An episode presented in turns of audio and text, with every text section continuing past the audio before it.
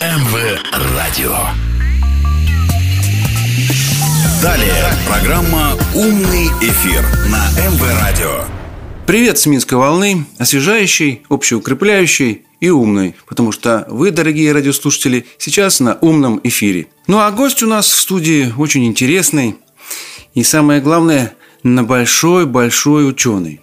Я боюсь даже его представлять, потому что авторитет его в политических кругах все растет и растет. Я думаю, те регалии, которые я сейчас назову, они скоро изменятся в лучшую сторону.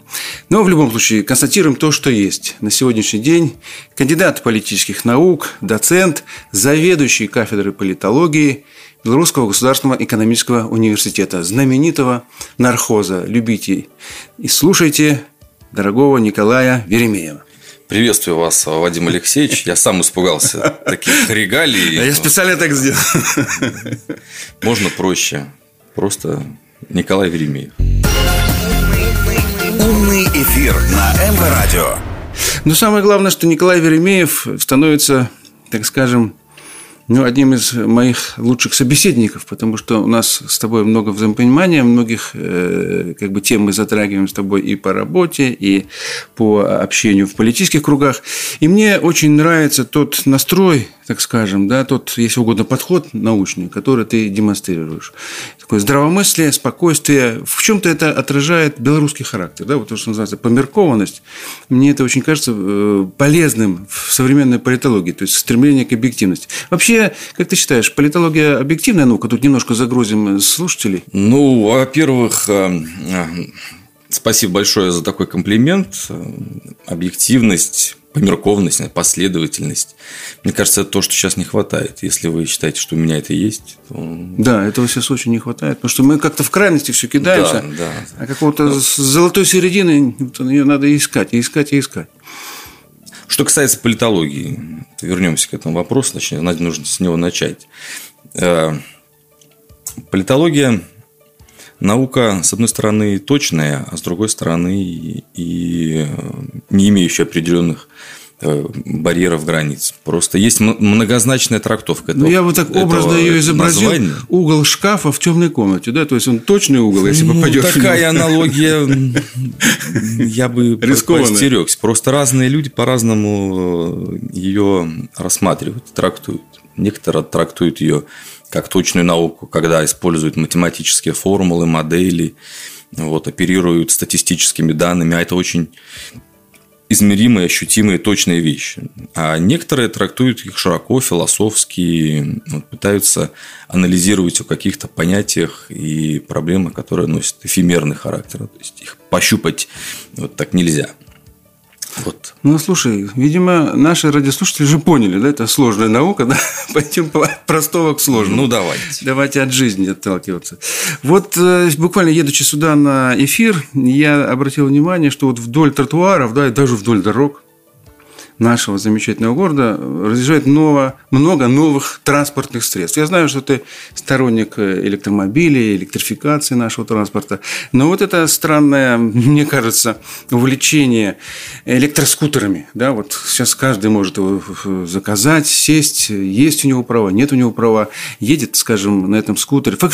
С моей точки зрения, это самокат, вооруженный мощным двигателем. Я скажу честно, что я вот купил его, когда он уже, так сказать, была да, мода пару лет назад. Электросамокат? Да. Ну, вот этот вот электроскутер. Uh-huh. Вот, вот на двух колесиках, да, самокат с этим с самым, с, мотно, с, с ручками, да, с моторчиком. Опасная штука. Я один раз по нему проехался и понял, что это точно можно убиться. Uh-huh. Я его быстренько сдал и купил обычный, ну, натягивая как бы на своей физической силе, да, вот толкаюсь и еду. Это полезно физически. Но и то я на нем один раз так грохнулся. То есть, это такое ощущение, вообще, когда ты падаешь, ты вообще ничего не можешь сделать. Тут ни твой вестибулярный аппарат, ничего не помогает. То есть, тебя как будто подшибают под ноги, и ты падаешь, тут нет, нет возможности как-то вот приспособиться. Это очень опасная вещь. Между тем, огромное количество людей. Я когда в Европу еще ездил, там пару лет назад, в Литву, Латвию, смотрю, они там носятся, думаю, под дождем, в скользготе и так далее, и так далее. Думаю, не дай бог, это к нам придет. Вот оно уже пришло. Я смотрю, сейчас у нас, слава богу, обходится без каких-то там серьезных инцидентов, но вот в Москве, да, шестьдесят ДТП, причем даже со смертельными исходами. В Санкт-Петербурге, там, я не буду вспоминать эти истории. Значит, сейчас в Москве даже открывают специальную службу Яндекс.Гоу, то есть Яндекс.ИД. Значит, там вот можно как-то заказывать через Яндекс, через официальную структуру эти скутеры. А Собянин, мэр, уже ограничивает, да, то есть там фактически скорость не должна быть больше двадцати километров, а Яндекс определяет, что если ты в какой-то там, ну, пешеходной зоне, он снижает тебя до десяти километров. Угу. Но все равно, мне кажется, это опасная вещь. Как ты считаешь? Может быть, это запретить? В Лондоне, кстати говоря, запрещали пару лет назад это полностью. Вот здесь сознательность, объективность, да, и реалии нашей жизни. Как сталкиваются сознательность людей о собственной безопасности, да, и новые технологии. Ну, вопрос очень интересный и актуальный. Да, каждый сейчас сталкивается с этими техническими новинками, которые окружают нас повсеместно. Что касается электросамокатов, ну, у нас тоже достаточно много этих служб, да, каршерингов, все, они стоят на каждом углу практически. Вот. Ну, хорошо это или плохо, я не берусь судить, мне кажется, просто реальность. Вот они есть и есть. Автомобиль-то хорошо или плохо? Он помогает нам передвигаться из точки А в точку, в точку Б, перевозить грузы. Но для кого-то это средство получения адреналина, да, который, кто гоняет на там, гоночных машинах, драг-рейсинг, движение известное. Вот, или мотоциклисты. Вот мне, вот. честно сказать, мотоциклисты гораздо опаснее вот, тех, это кто вообще просто, ездит ну, на скутерах. Я не хочу, может быть, там среди наших радиослушателей есть такие? Ну, я надеюсь, что среди наших радиослушателей есть ответственные мотоциклисты, а не те, надеяться. Которые встречаются мне лично на дороге, и вот они вызывают у меня серьезное чувство беспокойства. Когда они перестраиваются из полосы в полосу, вот, никак не обозначая там, повороты и так далее, мне кажется, это очень опасно. Ну, слава богу, что те, кто ездит на электрических э, не самокатах, такие быстрые, да? Не выезжают хотя бы на проезжую часть. Это... Ой, слушай, я недавно вот. наблюдал одного замечательного человека, но даже не на электроскутере, да, а просто на велосипеде. Он выехал на проезжую часть, круг, да, вот развилка по этому кругу со второго ряда. Ой, ну, люди странные. Но бывают. Это зависит от человека, да. Понимаете? Задача вот как раз-таки государства, и тут можно такую отсылку сделать к политологии, создать некие правила игры, которые человек нарушать не должен. Если он нарушает, он получает определенное наказание, штраф или еще что-то такое, конфискацию там, имущества и так далее. Вот. У нас в стране, мне кажется, это есть. Я небольшой специалист, но, мне кажется, ограничили скорость движения вот этих электросамокатов. Умный эфир с Вадимом Елфимовым. Что касается проблем и серьезных ДТП с смертельным исходом. Слава богу, вроде не было. Ну, нас, я, я, по крайней мере, не помню, не слышал. Может, они и есть, но они не попадали в поле зрения. С мотоциклами, к сожалению, бывает. Уже вот каждое лето приходят эти неприятные сообщения. Ну, кстати, по поводу мотоциклов, раз уж мы эту тему... Ну, наверное, надо еще ну. дополнить один момент касательно этих электро всяческих штуковин. То, что нужна культура. Нужно формировать культуру использования этих штук. Поскольку у нас в Минске уже активно, не один год, может, даже и десяток лет существуют эти велороллерные дорожки, где определены, да, зоны пешеходные и зоны велосипедистов. Вот по ним смело могут все кататься, не, не нарушая там, права пешеходов. Ну, представь себе, это очень разумное решение. Да? Развести потоки, так скажем, ну, да, да. для велосипедистов, для этих скутеристов, для пешеходов. Потому что часто прям мчаться по тротуару пешеход... Ну, опять-таки, это зависит от культуры. От культуры ну, да, человека, человека да. Но все... вот ну, чтобы, чтобы развести, развести эти дорожки, нужно серьезные вложения. Да? Это государство или городские власти должны нормально вложиться, прямо я скажем. Я понимаю, сейчас-то все делается, и есть там целая ассоциация, по-моему, велосипедистов, которые принимают участие в выработке вот этих вот градостроительных планов, проработке, предложения свои какие-то вносят. Вот. И все новые дороги, вот я живу в новом микрорайоне, там все велодорожки и тротуары, они разведены. Даже так, бордюрчики выстраивают, все mm-hmm. здорово, культурно. А что касается вложений, ну, не знаю, просто нанести линию на пешеходном переходе и обозначить, это пешеходы, это там, велосипедисты, скутеристы и так далее, и все. Mm-hmm. Роллеров забыли. Я вот, кстати, очень люблю ролики. Mm-hmm. Правда, последний год Я же, ты человек современный. Ну, да, там... С юности катался, сейчас... И что? Надо, Тоже надо будет... специальные дорожки. Они, кстати, раньше были. Они, да. Ну, они едут по тем же дорожкам, что и велосипедисты. То есть, это вот... Одна ну, большая представь компания. Себе, э, человек на роллерах, да, и человек на скутере, который мчится чуть ли не шестьдесят километров в час, разная скорость. Да, э, Главное, реакция... чтобы они ехали в одном направлении, а не да. лоб в лоб. Опять же, ты это тоже да. как бы не следишь. Потому что здесь уже законы физики вступают в работу.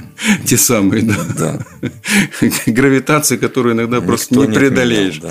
Вот. Ну, а по поводу мотоциклов я вот что хочу сказать, что вот сейчас смотришь, иногда едут такие мотоциклы, э, я уже не говорю там по Харли-Дэвидсон, да, предположим, ну, они просто такие гламурные, классические и так далее, но тоже достаточно мощные. Но я, наверное, вижу просто спортивный вариант, которые должны выступать на мотогонках. Я, я знаю, что в Европе, скажем, эти, этим мотоциклом разъезжать по гражданским дорогам просто запрещено. Там есть специальные, да, как бы гоночные трассы. Вот там, ребятки, вы езжаете, платите деньги. Туда вы едете на, на тяге, вас, угу. вас тянут там, как говорится, на каком-то прицепе. А там гоняете. Это ж... Вот Нюрбургринг так устроен, например. Там приезжаешь, там вообще некоторые немцы держат в гараже свои спортивные машины. Это, конечно, денежек стоит. Но если ты, как говорится, раскошелился на такое свое удовольствие, да, то вот, пожалуйста. Я, кстати, недавно с удивлением узнал, у нас на Минском море, да, раньше вот эти самые квадроциклы, мотоциклы, uh-huh. ну, как бы вот, которые по водной, мотоциклы по воде, так скажем, да. И я попытался, там, я люблю это делать, уже надо поездить, решил, значит, вот сейчас прокатиться, теплые дни. Говорит, а у вас права есть? Я, так сказать... малость удивился. Говорит, да, по новым правилам. Да, ну это даже давно, мне кажется. Да, так вот это государство уже начинает отслеживать. Я считаю, что это правильно. В принципе, хочешь, значит, заслужи. Не, не каждый, кто там угодно, а то иногда купается, где люди купаются, прям по этой зоне, там что-то не ну, вело, велобайк – это вообще опасная да. вещь. Поэтому я, сколько на Минском море не видел, там всегда катаются, ну, один человек, видимо, он... Любитель. Имеет права, и он умеет это делать. А если человек хочет прокатиться, то он берет инструктора, и вот вдвоем. Да. Я что... к тому, что государство это должно не только регулировать и даже не столько отслеживать, сколько предупреждать. То есть, немножечко на шаг вперед, да, видеть, чтобы не возникало проблемы, да, вот, чтобы не произошли какие-то там эксцессы, которые были бы очень нам неприятны. Ну, государство должно устанавливать правила игры, да, по которым да. живет общество. Может быть, еще до того, как началась игра. Ну, это очень сложно, но как только появляются тогда, какие-то опасности, и, и когда появляются какие-то проблемы, вот, касающиеся жизни, здоровья граждан, то государство обязано просто вмешаться и уже установить правила. Вы слушаете программу «Умный эфир». Ну, вот примерно то же самое, скажем, в градостроительстве, градоустройстве, да, муниципальные проблемы. А прогноз – это тоже проблема в политике.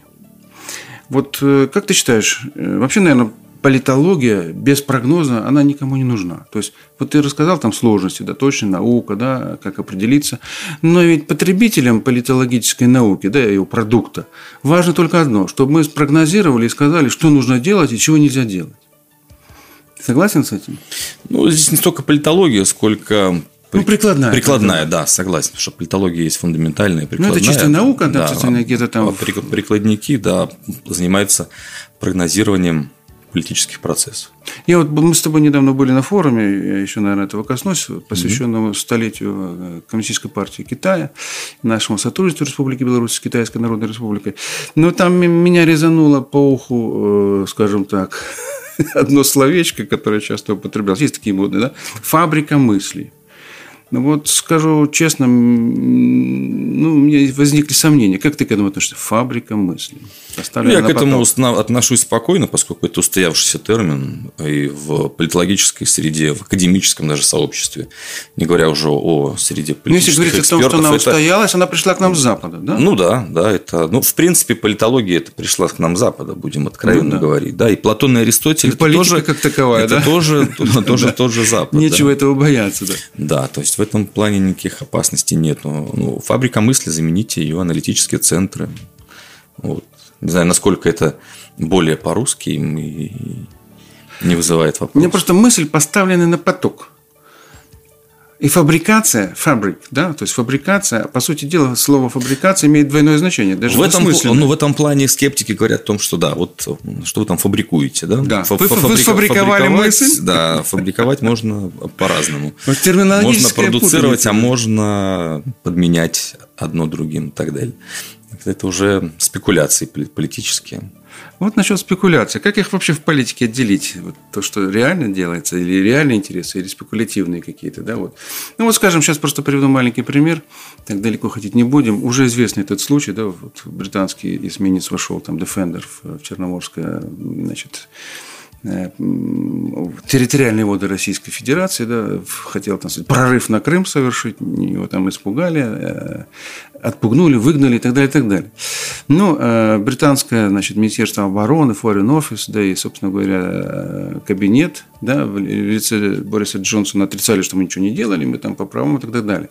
Но потом была, значит, пресс-конференция Путина, где он, ну, прямо скажем, в его такой манере, да, Владимир Владимирович умеет эти вещи закидывать, ну, фактически намекнул, что в следующий раз будет хуже. Да?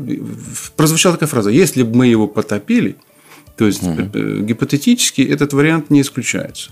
А в устах главы такого супердержавы, прямо скажем, это очень серьезное предупреждение. Тем не менее, британские политики не успокаиваются. Вот сейчас там, значит, министр иностранных дел Доминик Рауп, да, вот, министр иностранных дел Великобритания, выступая в палате общин, значит, заявил, что мы и дальше будем это делать. То есть мы не боимся и будем продолжать, и так далее, и так далее. Это спекуляция. Реально они будут, как ты думаешь, или нет? Ну, здесь есть несколько вариантов.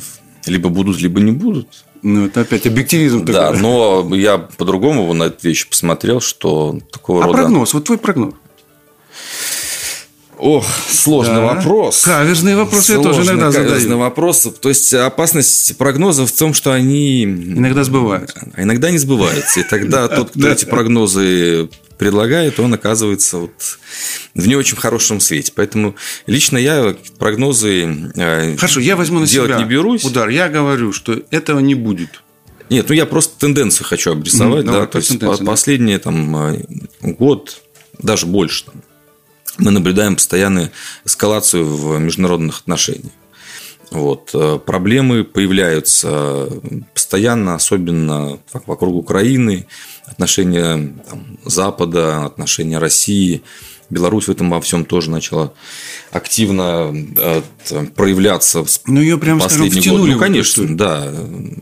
И втягивают ее постоянно, да. То есть, мы наблюдаем эскалацию крупных э, мировых центров силы, да, Европейский Союз, Британия, как уже самостоятельная, самостоятельный политический актор, вот, и как часть более масштабного англосаксонского мира, да, то есть в связке с Соединенными Штатами. Ну, я скажу так, что сегодня, когда Великобритания вышла из Европейского Союза, да, вот эти англосаксонские связи, наоборот, для них да, как бы стали еще более важны, да. Ну, они никогда не теряли свою актуальность. Никогда, но сейчас но они еще сейчас больше они как бы, начинают да, их усиливать, усиливать да, поскольку американской политики. Да, все является частью там, британской, наверное, стратегии внешней политики.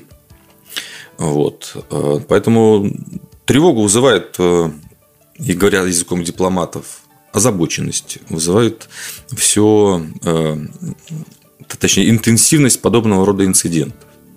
Да, и то, как они появляются в информационном пространстве, то, что на них реагируют главы государств, это очень-очень серьезная, очень опасная вещь, которая может привести, ну, к печальным последствиям для, для всего мира, так скажем, откровенно.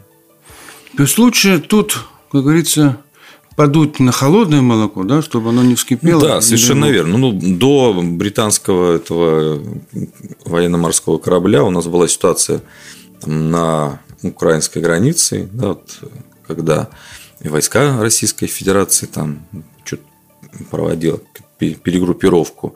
Это на все живо реагировали. Там, ну, наши были совместные учения. Там, да, да вот, э, совместные учения, когда уже там, мировые СМИ стояли на ушах, говорили, вот-вот и начнется мировая война. Ну, значит, они нагнетали ситуацию. То есть, это действовали ну, на своей территории. Если говорить с точки зрения там, политологии, внешней mm-hmm. политики, такого рода нагнетание имеет целью несколько вещей. И может иметь несколько вещей. Во-первых, это...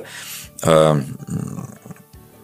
реальной демонстрации своих возможностей противнику условному, да, а во-вторых, это занять определенные позиции накануне переговоров, очень важных. В Женеве прошли переговоры Байдена, Путина, и вроде бы вот тема столкновение там, за Украину, да, битва за Украину, она ушла с повестки дня информационной. Вообще минимум. Ушла, да. То есть... Да, вот сейчас появляются новые такие вбросы, противостояние военного. А кто-то пытается ее оживить, я так понимаю, да? Ну да, вопрос, кто это, не спрашивайте. Ну, понятно, что это украинская сторона, это само собой, они в этом заинтересованы. Я думаю, вряд ли это украинская сторона. Вот. Вряд ли она управляет этим процессом. Ну да, да. Ну, а британцы тут при чем? Вот что мне, как говорится, больше всего удивительно. Ну, ладно, бог с ними. Умный эфир на эм вэ-Радио. Ну, вот по поводу Черного моря. Тут всплыла одна интересная история. Значит, украинская сторона пыталась как-то реанимировать знаменитый катер под названием «Буревестник», на котором ездил и плавал, ездил, нельзя говорить, да, ходил по морскому, да, Леонид Ильич Брежнев. Вот. Ну, в Крыму я бывал много раз, ты, наверное, тоже, да. Ну, вот. Бывал я и в Форосе, бывал я и вот в Ливадии, где основная, значит, была, скажем так, дача, да, Леонида Ильича. Вот. Спускался по этому знаменитому лифту, он сейчас открыт и так далее, и так далее. И мне это все, ну, как бы заставило провести некоторые ассоциации вот с той... с тем мероприятием, на котором мы с тобой были недавно, да, вот мы буквально вчера были в Великом Камне, угу. И там проводилось, значит, ну, помимо, значит, чисто-чисто бизнес и политической какой-то, да, тусовки по поводу, вот, значит, нашего взаимного сотрудничества с Республикой, Республикой Беларусь, с Китайской Народной Республикой. Там же еще потом вот была онлайн проводилась, да, наверное, не да, конференция, масштабный форум, масштабный форум политических партий, да, пять тысяч партий политических, да, китайская да. коммунистическая партия созвала сто пятьдесят семь стран, да, да, по-моему, что-то такое, да, прозвучало. Ну, по-моему, подключалось где-то порядка семьдесят. Да, ну, в, в, в онлайн-трансляции, может быть. пять тысяч партий и так далее, и так далее. И, знаешь, скажу тебе честно, при всем моем уважении и к Си Цзиньпиню, и к Китаю, к их современным достижениям, действительно это вызывает, да, и то, что на восхищение, то, что мы с ними сотрудничаем. Но меня э, как бы кольнула одна мысль такая. А ведь э, да, я готов слушать и Си Цзиньпиня, да, но э, ясное дело, что мы, как бы вот бывший Советский Союз, да, какие-то вот свои эти, скажем так, бразды или, э, ну, скажем, свой, свой статус, да, одной из главных супердержав мира, ну, как-то чуть передали китайцам, так получается? Ну, получается, да. Если мы рассматриваем коммунистическую идеологию, да, это масштабное да не только, но сейчас, коммунистическое да, движение, интернационализм. В сфере идеологии, например. Да, да, например. В идеологическом плане, да, действительно, Китай наследник вот тех идей, которые были заложены Марксом, Энгельсом, советскими марксистами, российскими марксистами. Я заметил, у них последовательность очень четкая, да, вот даже в речи Си Цзиньпиня, которая... Ну, мне кажется, здесь очень важно отметить, ну, во-первых, ка пэ ка сегодня, Компартия Китая, это самая массовая политическая партия мира, да, там девяносто пять миллионов членов. Я такую, целая циф- такую цифру, по-моему, целая страна, да. Слыхал. Ну, даже несколько стран, если брать. Ну, если, взять, даже если мерить масштабами да. Европы, а Европа это да, да, это... Вот. И самый важный момент, то, что Компартия Китая, она очень хорошо вписала эту идеологию марксистскую в традиции, тысячелетние традиции китайского общества. То есть, это коллективизм, да, который предполагает марксизм, идеи коммунист, коммунизма, они в основе лежат идеи не индивидуальных, да, свобод, ценностей и так далее, а идеи коллективизма. Коллективные какие-то вещи, солидарность, сплоченность для китайцев это. Ну да, там основа... прозвучала, помнишь, фраза такая: народ превыше всего. Да, народ и счастье народа. Народа, да. Ну, то есть народ как понятие, которое является таким знаковым для. Супер понятие такое, да. Да? Супер идея. Супер отчасти, да. Но ведь это ведь перекликается и с нашими, да, идеями. Вот если мы возьмем идею социального государства, справедливости социальной, которую мы в Республике Беларусь тоже продвигаем и во многом осуществляем, здесь явная перекличка. Согласись. Я вообще считаю, что в каком-то году, пару лет назад, по-моему, какая-то британская интернет-компания проводила опрос. Mm-hmm. Они каждый год этим занимаются. Выясняют самые популярные слова.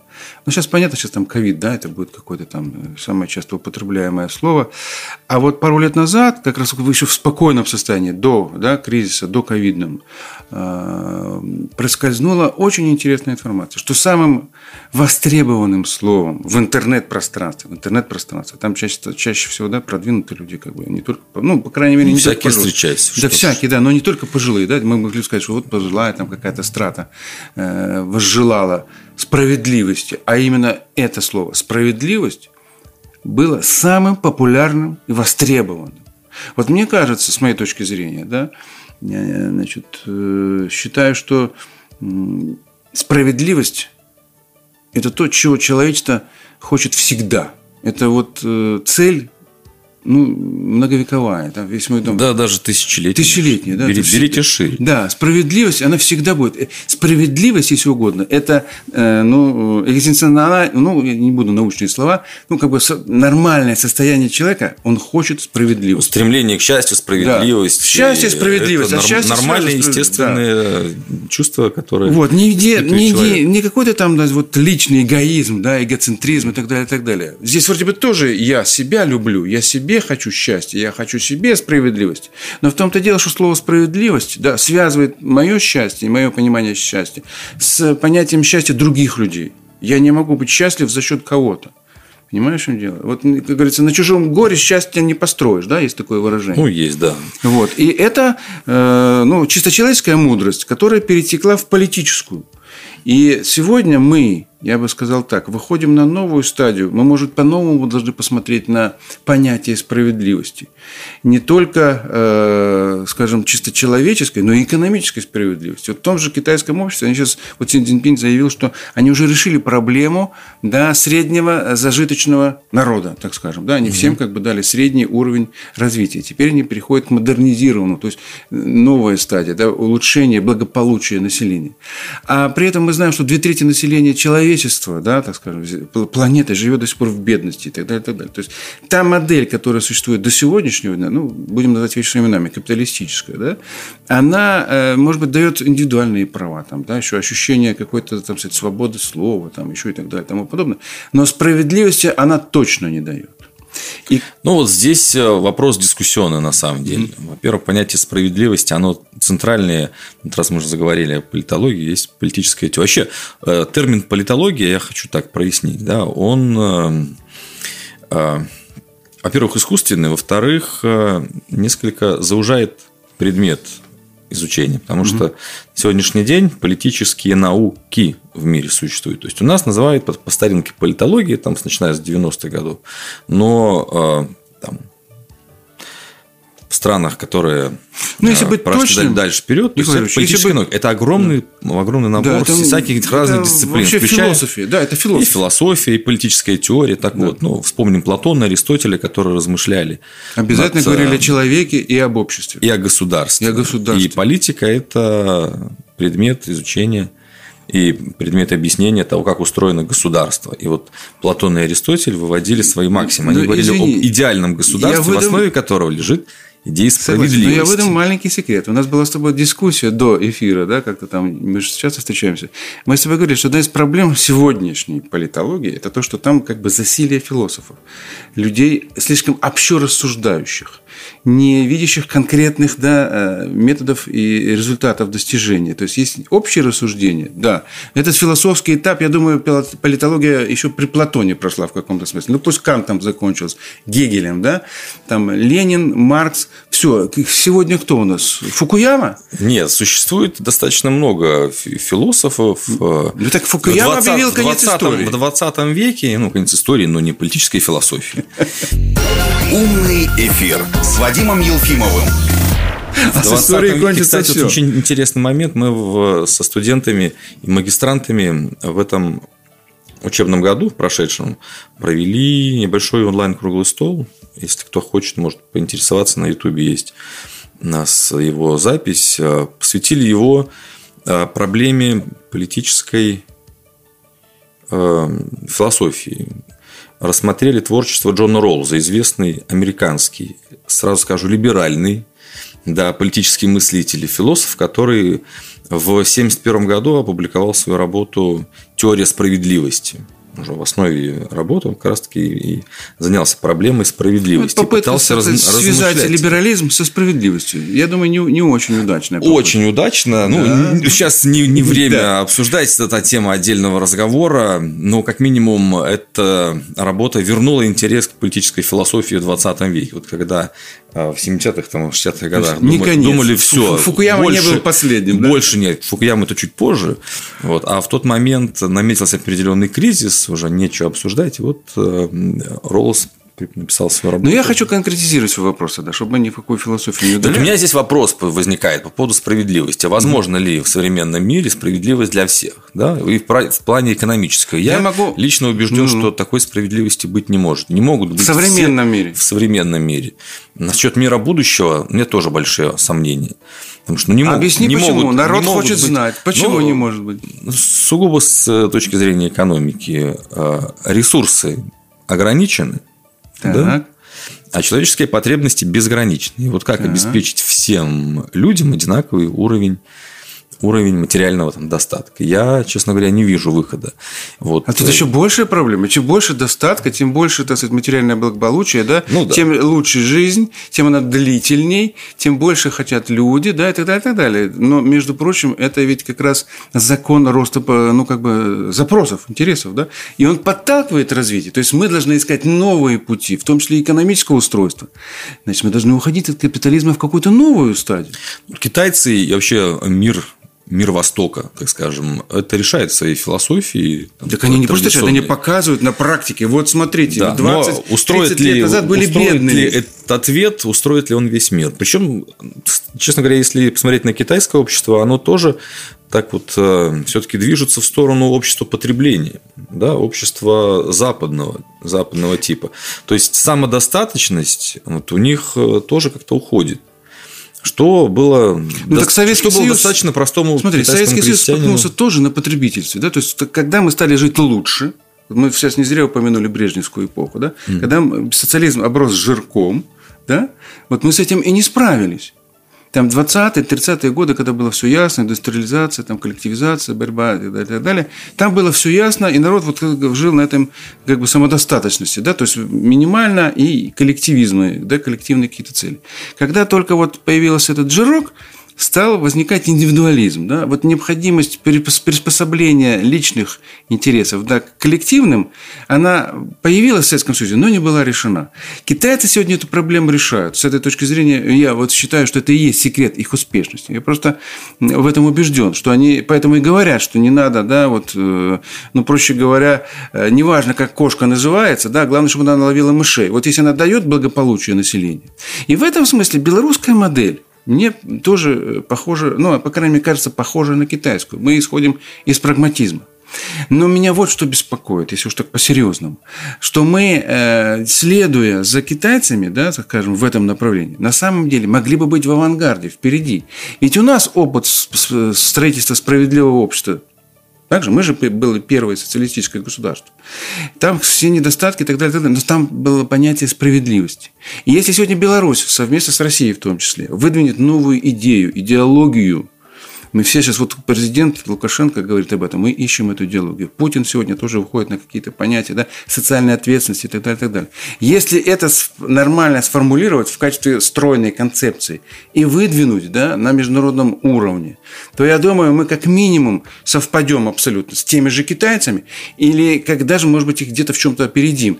Но самое главное, мы создадим эту альтернативу, да, мировому развитию, которой сегодня не хватает. Потому что западная модель, ну, э, я в этом глубоко убежден, она себя изживает, и она тоже должна модернизироваться. Вспомню там Саркози, который говорил, да, что капитализм уже не работает, что его нужно менять, нужна, нужна какая-то модель. Там умные люди Франции это понимают. Франции традиционно сильно левые движения. Да. Ну, в Саркози никак не левый. Саркози не левый, да, да, абсолютно. Это партия республиканцев. Ну, в Давосе уже об этом, грубо говоря, твердят, твердят уже лет десять.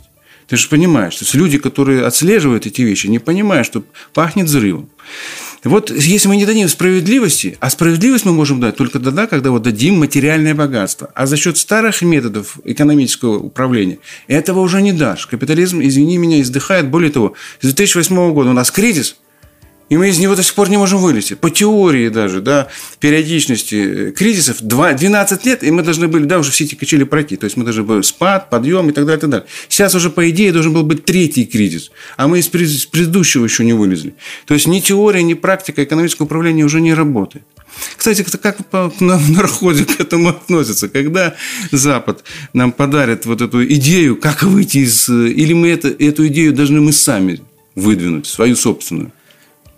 Что касается идей, тут вопрос такой, очень сложный, и не знаю, есть ли на него правильный ответ. Вот вы правильно отметили, что ищем мы ищем эти идеи, и национальные идеи, да, которые, которые десятилетия бьемся, так ничего и ну, сформулировать я, не получается. Я могу сказать, почему так происходит. Это потому, что идеи, в принципе, не сверху спускаются, ну, так, они а, должны вырасти а внизу. Снизу. Почему да. не появляются-то? Их тоже за двадцать лет тоже не появилось. А каких-то. Вот тут уже много проблем, в том числе информационная, и СМИ, и так далее, и так далее. То есть здесь уже речь идет о сознании людей.